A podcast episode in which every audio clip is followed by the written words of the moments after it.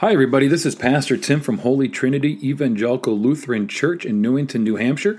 This is our weekly podcast of the sermon from the prior Sunday. Normally, at this time, I have invited everybody to join us for worship at 8:30 and 11. Uh, but right now, we're in the midst of the global pandemic, and so we are not having worship in our building at 8:30 and 11. Instead, you can find us online doing virtual worship using Zoom. You can find the information for all of that on our website at www.htelc.com. You can also like us on Facebook. And uh, those are the two primary ways in which to find our links to have worship with us. So it doesn't matter where you are, as long as you have an internet connection, you can join us for worship. So thank you for listening. We hope that you find the sermon meaningful and purposeful, that it connects to your life and how you interact with the world. And most of all, it reveals God's infinite love for you and all of creation. We continue with our gospel reading. The gospel reading is from John chapter 12. Now, among those who went up to worship at the festival were some Greeks. They came to Philip, who was from Bethsaida in Galilee, and said to him, Sir, we wish to see Jesus. Philip went and told Andrew. Then Andrew and Philip went and told Jesus. Jesus answered them, The hour has come for the Son of Man to be glorified. Very truly, I tell you, unless a grain of wheat falls into the earth and dies, it remains just a single grain. But if it dies, it bears much fruit. Those who love their life lose it, and those who hate their life in this world will keep it for eternal life. Whoever serves me must follow me, and where I am, there will my servant be also. Whoever serves me, the Father will honor. Now my soul is troubled. And what should I say? Father, save me from this hour? No, it is for this reason that I have come to this hour. Father, glorify your name. Then a voice came from heaven. I have glorified it, and I will glorify it again. The crowd standing there heard it and said that it was thunder. Others said, An angel has spoken to him. Jesus answered, This voice has come for your sake, not for mine. Now is the judgment of this world. Now the ruler of this world will be driven out. And I, when I am lifted up from the earth, will draw all people to myself. He said this to indicate the kind of death he was to die. Thank you, Pam. Uh, for the sermon, I have this quote, and you're going to see this in the sermon also. You may choose to look the other way but you can never say again that you did not know. And it comes from William Wilberforce. So you might know that name. I won't say who it is now. We're just going to get right into the sermon. Hey, good morning, everybody. Uh, before we begin, just a bit on uh, building up our biblical literacy. None of us are as biblically literate or as familiar with the Bible as we should be, and this passage is a great way to do that as uh, one of the things we can do is understand the different characteristics of the Gospels. We've talked about Mark before as the shortest. It's almost there's an urgency to it. It's the first one written because the disciple, right, the time of Jesus, he has died and and he, he hasn't returned, and so it's almost as if we got to get these stories down before we lose them. There's a sense of urgency behind Mark. John's Gospel is now the last of the Gospels written. It's written to a community of people that uh, have been ostracized from their local synagogue, and so there's a lot of self doubt going on.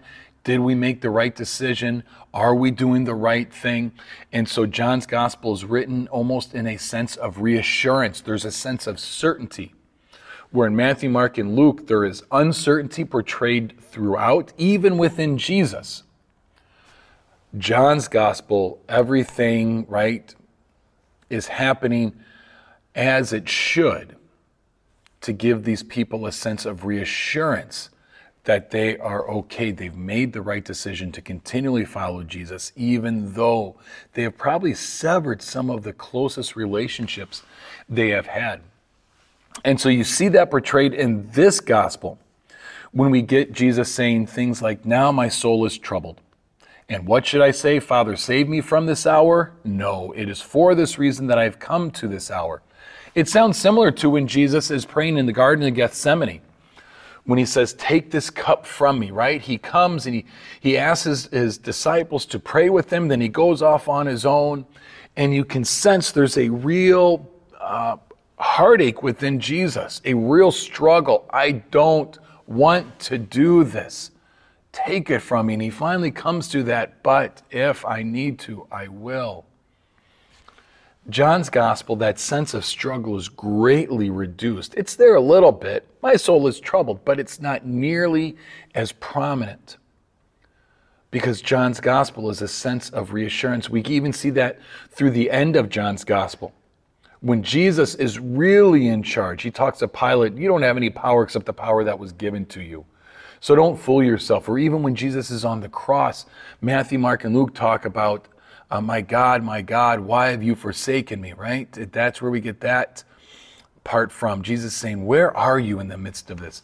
And in John's gospel, what we get is Jesus saying, It is finished. And now he commended up his spirit, right? Even to the very end.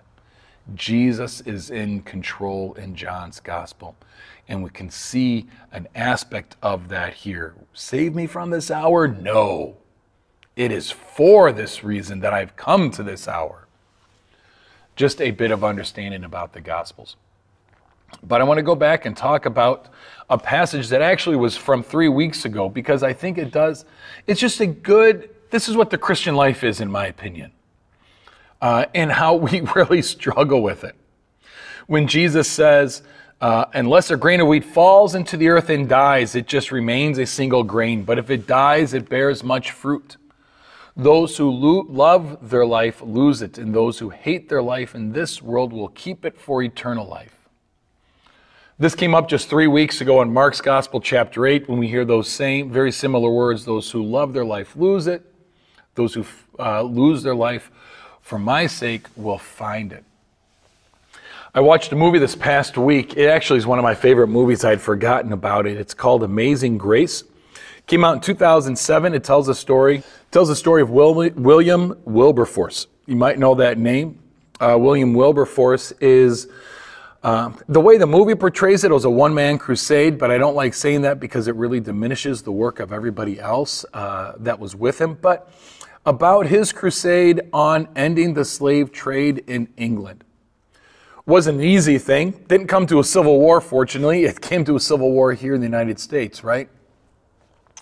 And so there's some parallels, obviously parallels within why people wouldn't want the slave trade to end, but I'm going to focus more on England than the United States simply because I want to refer to the movie.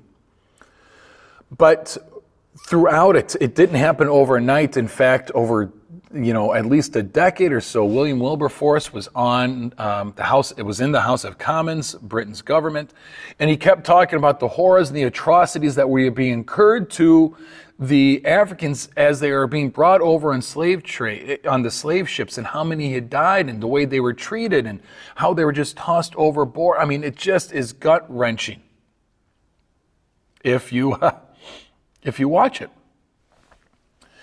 And people denied the existence of it. They would come up with accounts that said, no, they're treated really well. Look at this as somebody that said they, they love being a slave. Or um, but they denied the realities and the horrors of what was going on because they wanted to keep their life because a group of people greatly benefited from the slave trade.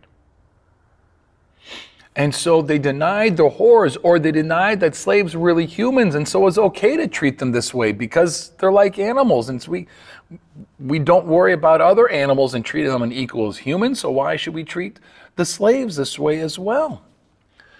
And so continually, William Wilberforce is trying to educate these people on doing, on, on, on the slave trade. But like this, they don't want to lose their life. They like it. And so they're willing to come up with ways to justify its continuation a big aspect of the work of the church is to continually be a prophetic voice and call out where injustices are going on, to wake people up. One of the great quotes that I love, I wish it was portrayed in the movie, but it wasn't. But one of the things that William Wilberforce says when he's in the House of Commons as he's trying to uh, convince people to end the slave trade Having heard all this, you may choose to look the other way, but you can never again say you do not know. You can choose to look the other way, but you can never again say you do not know.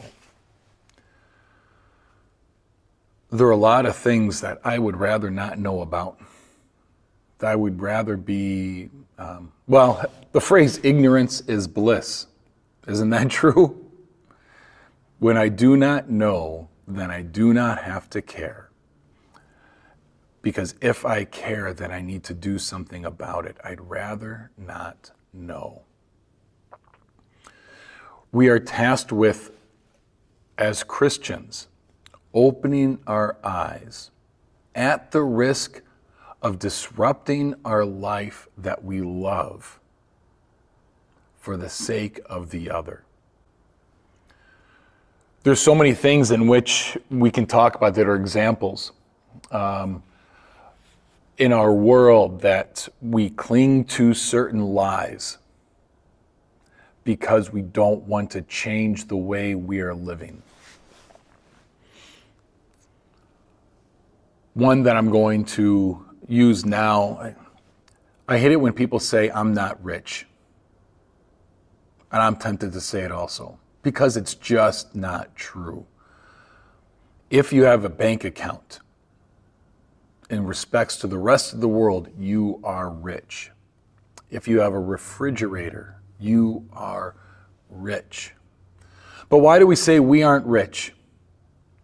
We like to say we aren't rich because we know if we're rich, then we have responsibility.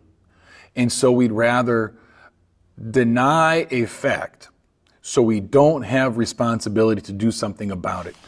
It's easy to look back. We take that movie Amazing Grace. It's easy to look back in something as black and white as the slave trade and say it's obvious what they should or should not have done. What we need to do is look at things that aren't so obvious in our lives um, and be willing to challenge ourselves because the world is not black and white. The world is really complicated. But that doesn't mean that there aren't right and wrong things, that there aren't ways in which, boy, we can be better. We should do better. We can't just let things continue on. And we need to own up to the reality that we are in instead of denying it and playing the uh, ignorance is bliss card or saying we don't even want to play that card, but instead we rationalize and justify so we can say we're enlightened but not have to do anything about it. The life of Christ, the life in Christ, is to be awoken up, is to be woken up, awakened to the life that we've been given to challenge our most basic assumptions and to potentially see that there's a new life waiting for us. That's why this begins, right? A seed has to go down and die. It can't stay in its original form if it's going to come up and bear new fruit. We must ask ourselves continually what must die within us so that we can bear much fruit. And dying is not an easy thing to do. It means being turned upside down. It means uh, uncertainty. It means questioning things. It means, um, you know, we've talked about being in this liminal space. I'm not what I once was, but I'm not what I am becoming. I'm in between, and we feel raw and vulnerable. And that's the work that we're called to do. One of the things that I love about this movie, uh, Amazing Grace, the mentor of, John, of William Wilberforce is John Newton. I don't know if you know the name John Newton. He was the captain of one of the slave ships um, that ferried people across from Africa and brought them to whether it was England, whether it was to the West Indies at that time, whatever it might be. And John Newton realized the horrors of what he participated in. And he couldn't live with anymore. He enters a life of solitude and the life of the church. And during this time, he wrote the hymn Amazing Grace, right? I once was lost, but now I'm found. I once was blind, but now I see. his old way of life was challenged. And he realized how blind he was, and now he sees. The irony as he goes through life, and the way it's portrayed in the movie, he becomes blind. He literally loses his eyesight, but he's able to see better with no eyesight at that stage in his life than he ever had before in his life. That's what we're asked to do as Christians. To do the hard work ourselves, right? That's why we had to go through and do the reconciling in Christ process to see where have we been wrong? Where have we done the harm?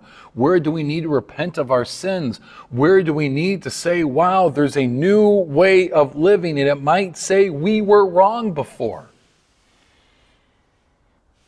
But now we know better, so we do better. I think that's a good thing.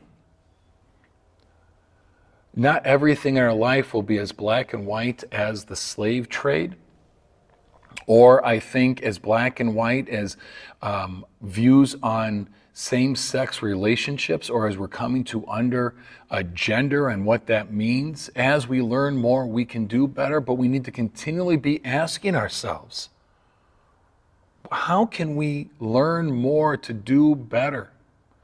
How do we uh, take that quote from William Wilberforce? Having heard all this, you may choose to look the other way, but you can never again say you do not know. What in our own lives do we need to know more about and not be afraid to learn? Not be, not be afraid to learn, knowing that when we know about it, it might, we might lose our life. And in this country, it may not be that we might literally lose our life like other Christians in other parts of the world, but we might lose our way of life. But in reality, maybe that's what needs to happen. Maybe that's what needs to die, to be like that seed so we can actually bear much fruit. We should always be asking ourselves individually and collectively as a society what needs boy, this, the shootings from this, I want to say what needs to die. I wish there was a better way because of the shootings that happened in Atlanta this past week. Someone thought someone else needs to die because of what was going on within them. How do we live that way? In our world that because of we don't want to change what's going on within us, we may not literally kill someone the way that was done. But other people are harmed because we don't want to change our way of life. We don't want to lose our life. I said this before in the summer. As Christians, we lose the, the ability to say, that's my right. And instead, we ask, what's right for my neighbor? This is what it means to lose our life. This is what it means to find our life in Christ. It won't be easy, but we trust it will be good, that we will be better for it. This is why we come together on a regular basis, whether it's in person, whether it's virtual, whether it's however it might be. Because if we are left alone more times than not, if we're left to our own devices, right? But instead, how can we use the collective group to make better choices that are not just good for the individual, but are better for the collective community? That's what it means to find our life, to find our life in Christ. May you find your life in Christ and realize and see the beauty and goodness within it. Amen.